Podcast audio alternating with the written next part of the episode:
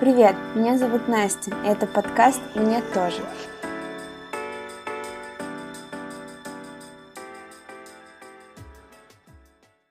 Тебе тоже хотелось учиться эффективнее? И мне тоже. Этот выпуск именно об этом. Я заканчиваю высшее образование и получаю бакалавриат в этом году. И становится вопрос о том, как же дальше получать знания. Идти сразу на магистратуру мне бы не хотелось, но и останавливаться в изучении моей специальности я бы не хотела. Поэтому я решила узнать, где и как лучше учиться. Но важнее, как правильно учиться, чтобы это действительно приносило пользу. И именно сегодня об этом я и расскажу. Я прохожу курс на Курсера, который называется Learning How to Learn. И хочу поделиться тем, что мне уже удалось узнать. Я сейчас нахожусь где-то на его середине, и уже подчеркнула для себя очень много интересных фактов. И там сказано, об этом я расскажу чуть попозже, поподробнее, что информацию нужно воспроизводить, как только вы ее узнали. И я подумала, что воспроизведение в техники аудио, то есть в подкастах, могло бы быть полезно не только мне, но и тебе, если ты находишься на другом конце провода и слушаешь меня, ты сможешь подчеркнуть что-то для себя и использовать это в своей повседневной жизни и в обучении. В самом начале курса говорится о том, что есть два режима глубокой работы. Это focused and diffuse mode. Uh, focused — это режим сосредоточенности, когда мы пытаемся что-то выучить и пытаемся что-то изучить, когда мы uh, делаем какую-то аналитическую работу, и чаще всего это то, что мы уже знаем, как делать. Например, uh, решение какой-то задачи, которую мы уже знаем, как делать, или написание какой-то программы, что угодно, но что мы уже знаем, как делать, для чего нам не нужно что-либо придумывать, где нам нужна только наша аналитическая работа.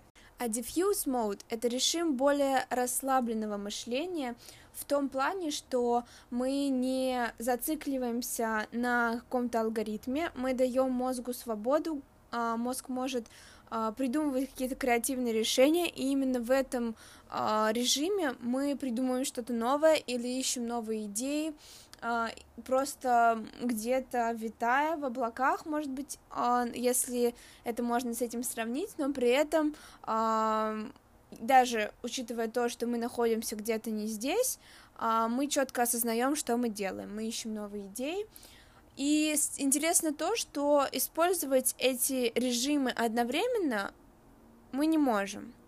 То есть мы находимся либо в одном, либо в другом режиме. Но чтобы как можно более продуктивно работать и как можно более качественно создавать что-то, а, было бы правильно, и я считаю, что мы просто обязаны переключаться из одного режима в другой.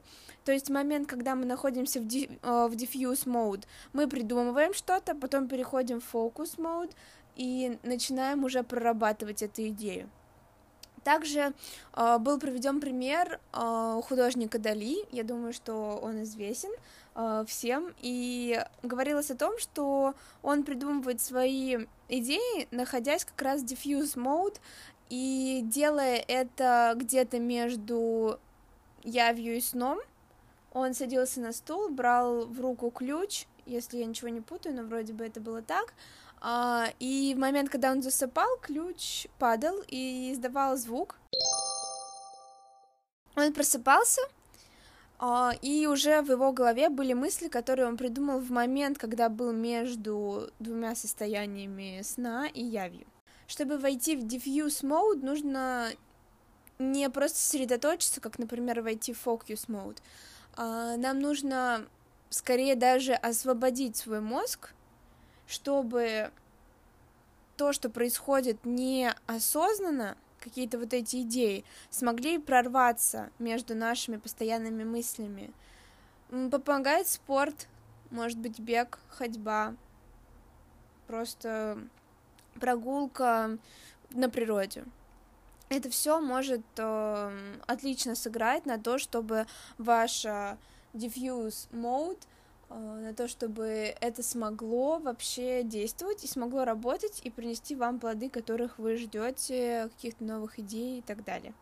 И очень важно в этот момент в, не только в входе от focus к diffuse mode давать отдыхать мозгу, потому что именно отдых мозга дает э, такую плодородную почву для того, чтобы в diffuse mode, в, наверное, правильно сказать, в каком-то рассеянном режиме э, проросли какие-то идеи, и только свободное какое-то от э, лишнего мусора, от лишних загрязнений пространство способно дать именно вот эту вот э, среду для взращивания идей.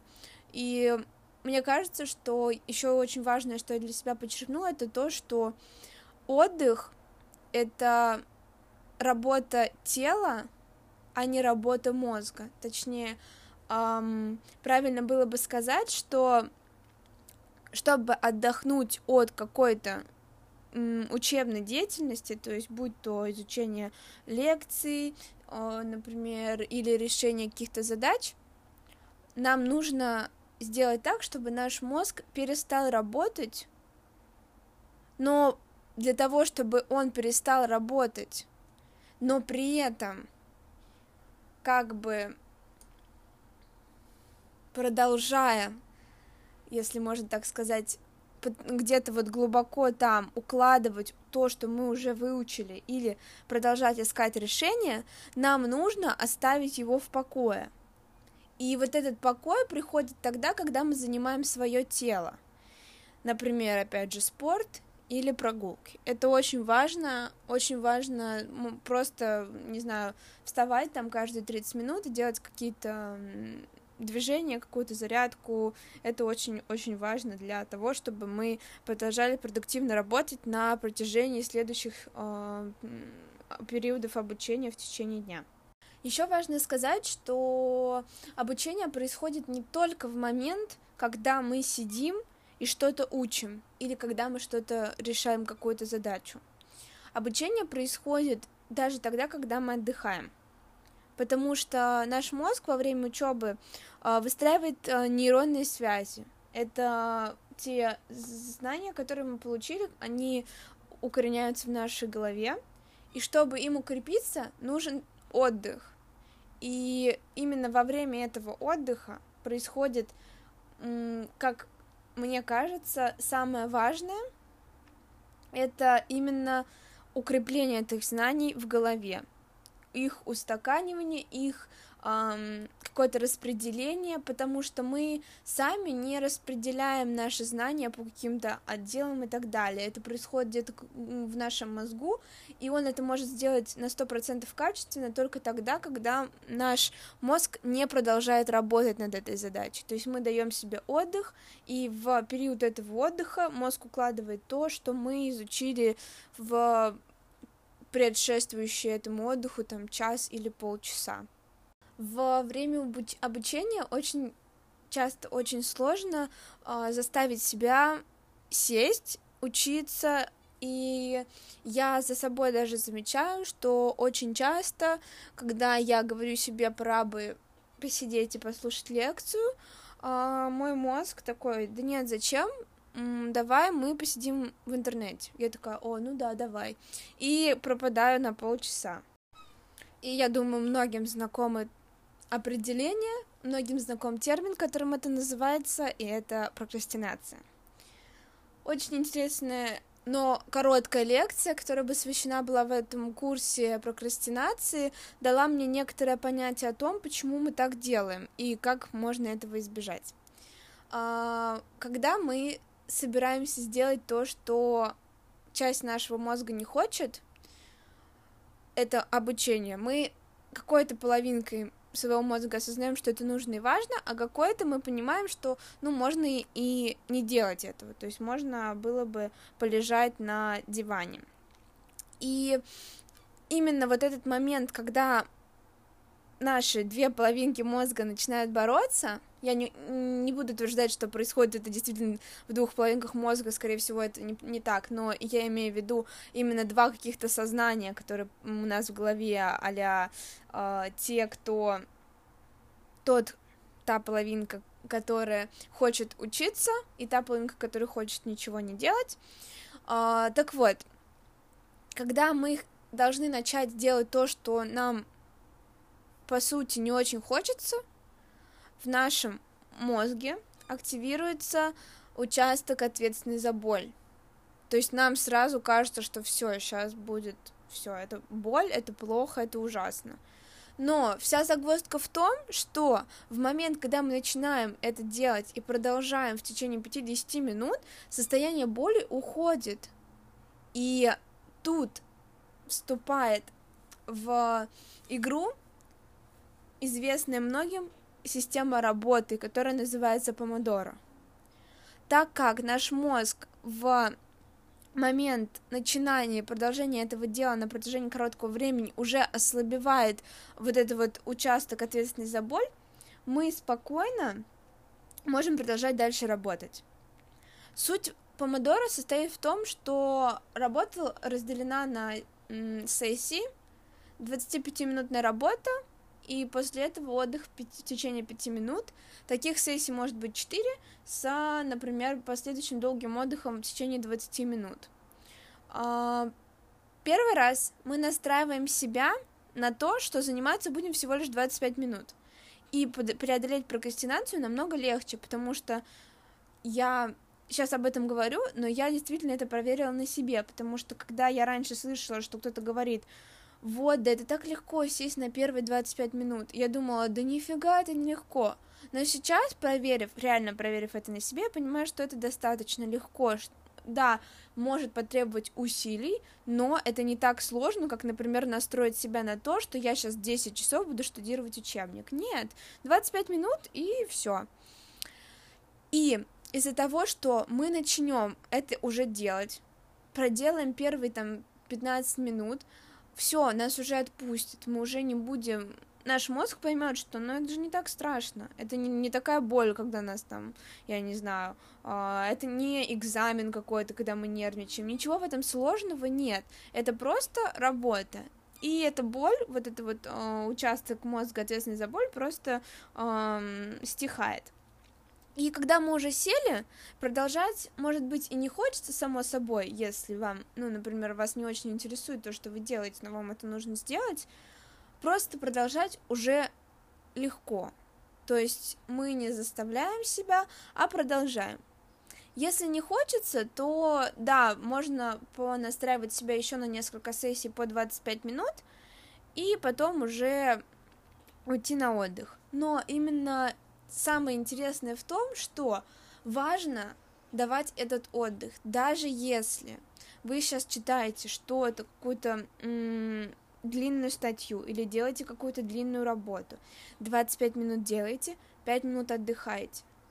25 минут вы читали что-то важное, 25 минут вы писали что-то важное. И дайте себе 5 минут на то, чтобы перестать об этом думать и дайте своему мозгу эти пять минут на то, чтобы уложить это все, что вы уже выучили. Это будет максимально полезно, потому что я сама это прочувствовала на себе, и могу с уверенностью сказать, что да, это действительно так работает, и все, кто об этом говорил, а, такие же люди, как я, они не врали. А я думала раньше, что все это обман. Но это действительно так, потому что проверив на себя один раз, просто понимаешь, что без этого ты уже не можешь работать. Также для того, чтобы правильно обучаться, для того, чтобы делать это качественно и максимально полезно, нужно понимать, что у нас существует кратковременная память и долгосрочная память. Мы можем сделать из кратковременной памяти долгосрочную, и это-то и происходит, когда мы, например, заучиваем таблицу умножения, ну, это, мне кажется, такой пример, который, на основе которого я буду говорить, потому что все учили таблицу умножения. И важно то, что ты должен переводить из кратковременной в долговременную память постепенно.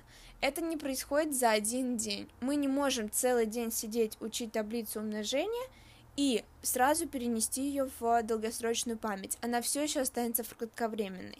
Чтобы перенести информацию с кратковременной на долговременную память, нужно время и практика. Нет смысла повторять таблицу умножения по тысячу раз в день, а потом на месяц отложить и думать, что ты опять ее вспомнишь. Вряд ли.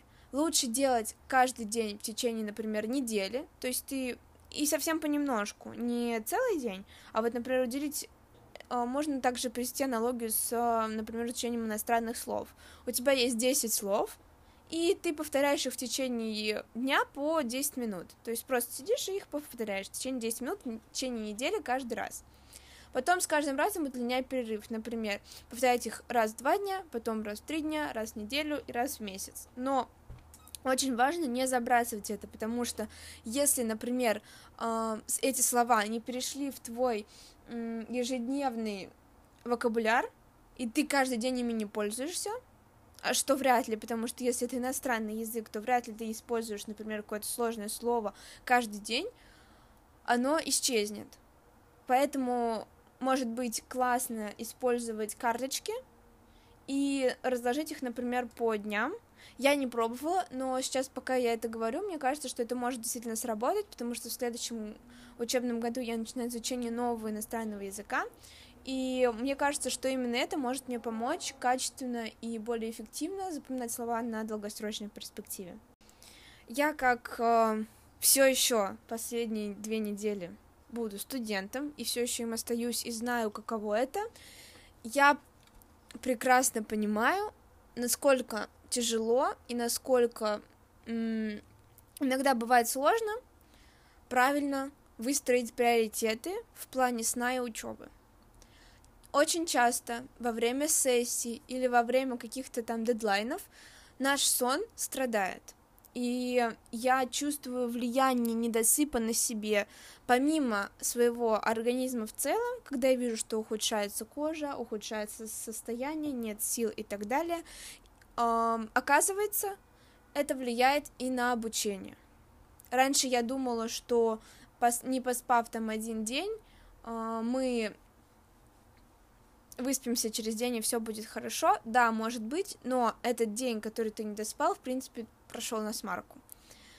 О чем я говорю? Я говорю о том, что во время сна происходит очистка образовавшихся каждый день, образующихся каждый день в мозге токсинов, и именно во сне все это как будто вымывается из нашего мозга. Также происходит устаканивание новых знаний. Если в течение дня вы учили что-то, но потом плохо поспали на следующую ночь, это дает эм, не очень хороший эффект, это дает отрицательный эффект на то, насколько эти знания все-таки устаканятся в вашей голове. Потому что во время сна мозг не только отдыхает, но он и повторяет то, что произошло за день. Он отсеивает то, что было не нужно и не то, что можно забыть, и берет то, что нужно, то, что важно, и то, что нужно запомнить. Также можно попрактиковать я никогда этого не делала, но в этой лекции говорилось о том, что это возможно, а, попрактиковать некую учебу во сне — это настройка себя перед сном на то, что твои сны будут связаны с тем, что ты учишь. Мне кажется, это вообще звучит как классная, правдоподобная идея тому, чтобы, например, перед э, экзаменом каким-то э, повторять какие-то, например, если вы учитесь на каком-то факультете искусства, и вам нужно сдать экзамен по, например, картинам одного из художников, я, я, честно, не знаю, как это бывает, но это может быть так, и вам во сне может сниться снятся эти картины, и на следующее утро вы встанете, и у вас в голове все еще будет то, что вы учили несколько дней назад, и так как вы освежили это во сне, это может быть очень полезным перед экзаменом, чтобы не повторять судорожно что-то наяву, сидя, например, перед э, кабинетом. Теперь я хочу рассказать об одном из таких обширных и глобальных э, тем, об одной из. Она называется по-английски chunking, а по-русски я перевела это как блоки. Я не знаю, как это будет по-русски, а, потому что я прохожу на английском, и, наверное, блоки, в принципе, подходят, потому что знания в целиком, вообще любые знания, то, что мы изучаем, например, если мы, опять-таки, как если я вот сейчас прохожу курс на курсере о том, как учиться, у меня в голове есть какой-то блок знаний о том, как учиться. И этот блок знания как раз называется. Um, и chunking — это о том, как составлять эти блоки, о том, как составление этих блоков помогает изучению. Uh, чтобы формировать такие блоки, нужно параллельно так же, как и от общего идти к частному, также от частного к общему. Если я правильно поняла о том, что там было сказано, а, есть какое-то целостное понимание, которое формирует этот чанк, и есть маленькие кусочки информации, которые как бы тоже формируют этот чанк. И происходит это с двух сторон, то есть от общего к частному и от вот этого маленького тоже к вот этому чанку. Получается, что э, есть некоторая цепочка, за счет которых э, маленькие блоки информации становятся большим блоком.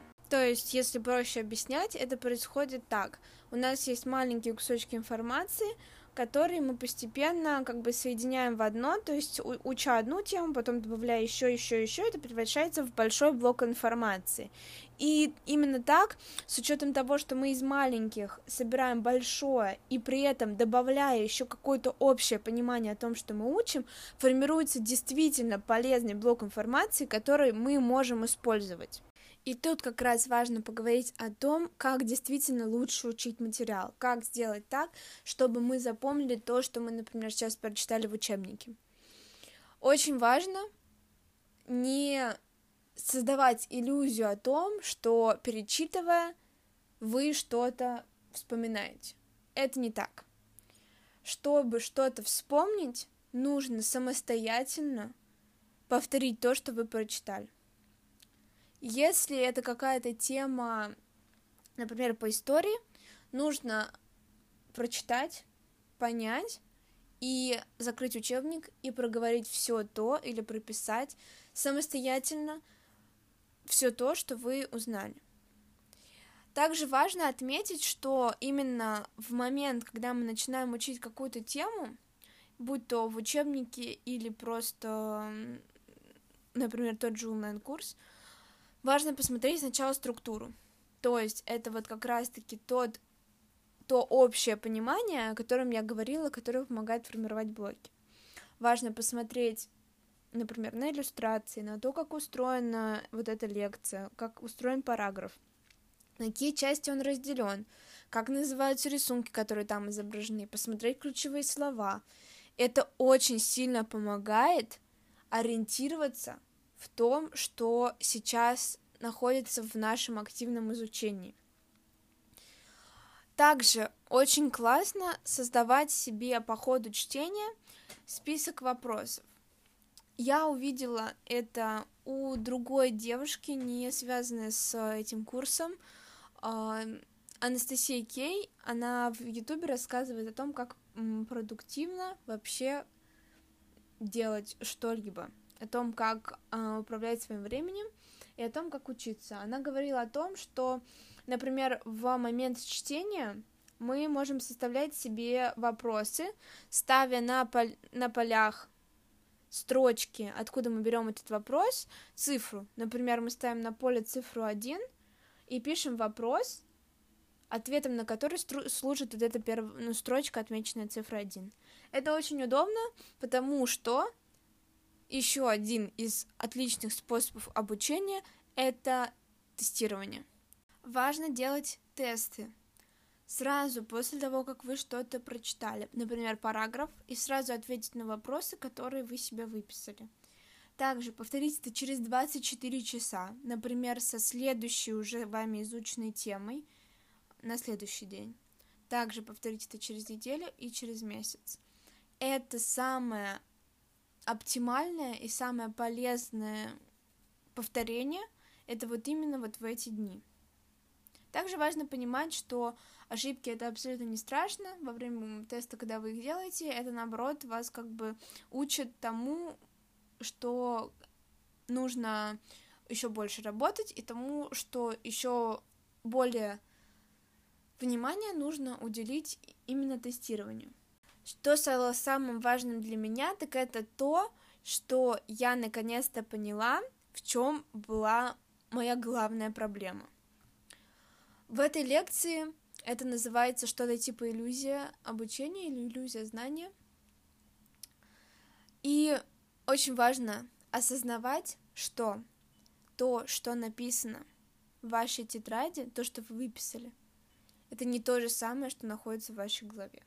Если это написано у вас в тетради, это не значит, что вы можете этим апеллировать так же свободно, как, например, таблицу умножения — потому что она у вас уже в голове, а то, что вы выписали в тетрадь, это всего лишь ваша тетрадь. Для меня это, конечно, стало супер открытием, и после этого я еще раз заново пересмотрел всю первую часть курса, которую я уже прошла. И еще одной вообще супер-супер-супер крутой вещью стало то, что я наконец-таки поняла еще одну свою проблему. Это подчеркивание. Вот это вот наша привычка, когда мы постоянно подчеркиваем что-то. Во-первых, подчеркивание это не супер классный вариант для обучения. Максимум можно подчеркнуть что-то, там, пять слов в абзаце, это максимум. И намного полезнее будет выписывать какие-то заметки на полях, нежели просто подчеркивать слова. Опять-таки, то, что мы подчеркнули что-то, это не значит, что мы это поняли. И не значит, что мы это усвоили.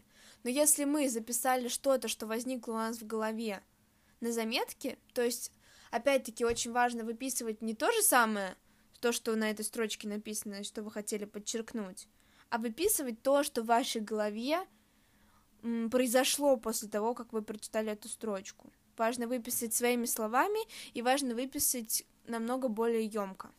А еще то, что я узнала еще в школе, и то, что я подтвердила как бы услышанным на этом курсе, это какие-то зацепки, я не знаю, как правильно это назвать, но это то, к чему мы привязываем свои знания. Это может быть место, то есть мы сидим дома, и когда мы сидим дома, например, учим этот материал, мы знаем, нам легче его вспомнить, сидя дома. Но проблема в том, что, скорее всего, нам этот материал понадобится не сидя дома. То есть, если это будет экзамен, было бы правильнее готовиться к нему в разных местах, чтобы не привыкать к тому, э, где мы это учим, чтобы не делать вот этот ассоциативный ряд. Но это также может сыграть с нами, например, э, не только злую, но и добрую шутку в том случае, если, например, во время подготовки к экзамену вы жуете жвачку определенного вкуса. Вот именно это я услышала еще в школе, но я ни разу этого не пробовала, потому что в школе у меня никогда не возникало каких-то проблем с экзаменом и подготовкой к нему. Но если вы жуете, например, клубничную жвачку и накануне, там, за неделю готовитесь к экзамену, придя на экзамен и жуя жвачку того же самого вкуса, вы можете облегчить а, появление ответов на вопросы в вашей голове, ускорить их появление, опять-таки, и я думаю, что немножко снизить уровень стресса, который происходит, потому что вы понимаете, что что-то вас отправляет в тот момент, когда вы еще учили эти слова, и у вас есть какая-то ниточка, за которой вы можете держаться. И это очень-очень классная вещь. Я думаю, что я этим воспользуюсь на в моменты, когда буду готовиться к каким-то тестам в следующий раз. На этом, в принципе, первый выпуск и первая часть моего фидбэка и моих усвоенных знаний на курс Learning How to Learn закончена. И я бы хотела, чтобы мы попробовали вместе воспроизвести то, что мы уже узнали — я как раз вчера писала текст к этому подкасту, а сегодня я хотела бы спустя 24 часа восстановить в голове самостоятельно то, что я уже узнала. А, сейчас я буду задавать вопросы. Вам будет, наверное, удобнее, если сможете поставить на паузу после этого вопроса, ответить для себя, после этого включить опять play, и я проговорю ответ. У меня есть пять вопросов, которые я считаю достаточно такие важные и которые классно было бы запомнить, чтобы уже именно начать этим пользоваться в течение своего обучения. Вопрос номер один. Какие два режима мышления существуют и чем они отличаются? Существует два режима, это diffuse mode и focus mode. А, они отличаются тем, что diffuse mode — это рассеянное состояние, когда мы генерируем новые идеи, а focus mode — это состояние полной концентрации и аналитической работы. Мы их не можем использовать одновременно, но очень эффективно использовать их по очереди. Почему сон важен для обучения? Во время сна происходит очистка от образовавшихся токсинов в мозге. Также Мозг во время сна устаканивает знания, повторяет то, что важно, удаляет то, что не важно. Что такое блоки информации? Блоки информации — это распределение информации в определенные тематики, в определенные блоки для того, чтобы ее было легче вспоминать и для того, чтобы она качественнее усваивалась. Эти блоки можно формировать в, в абсолютно разных сферах, важно начинать их формировать и от частного к общему, от общего понимания, и от маленьких деталей, которые мы учим. И именно два этих подхода от общего и от деталей формируют качественные блоки, которые потом входят в наш э, обиход знаний. Какие способы помогают лучше запоминать информацию? Первый способ – это самостоятельное воспроизведение информации. Дальше это тестирование – и ответы на вопросы, которые вы сами можете себе сделать. Как часто нужно проходить тесты, чтобы информация осталась у нас надолго. Первый тест в момент, когда вы закончили изучать, второй тест через 24 часа, третий тест через неделю и четвертый через месяц. Вот и все. Спасибо, что послушал этот подкаст, спасибо, что подписываешься и делишься им, если тебе действительно это интересно. Я буду продолжать э, вести его в таком образовательном направлении, потому что это, мне кажется, важно не только для меня, для того, чтобы, опять же таки, как мы уже сегодня узнали, воспроизводить информацию, но и для других, для тех, кто, например, об этом никогда не знал и не слышал, но хочет узнать. Поэтому большое спасибо и до скорых встреч!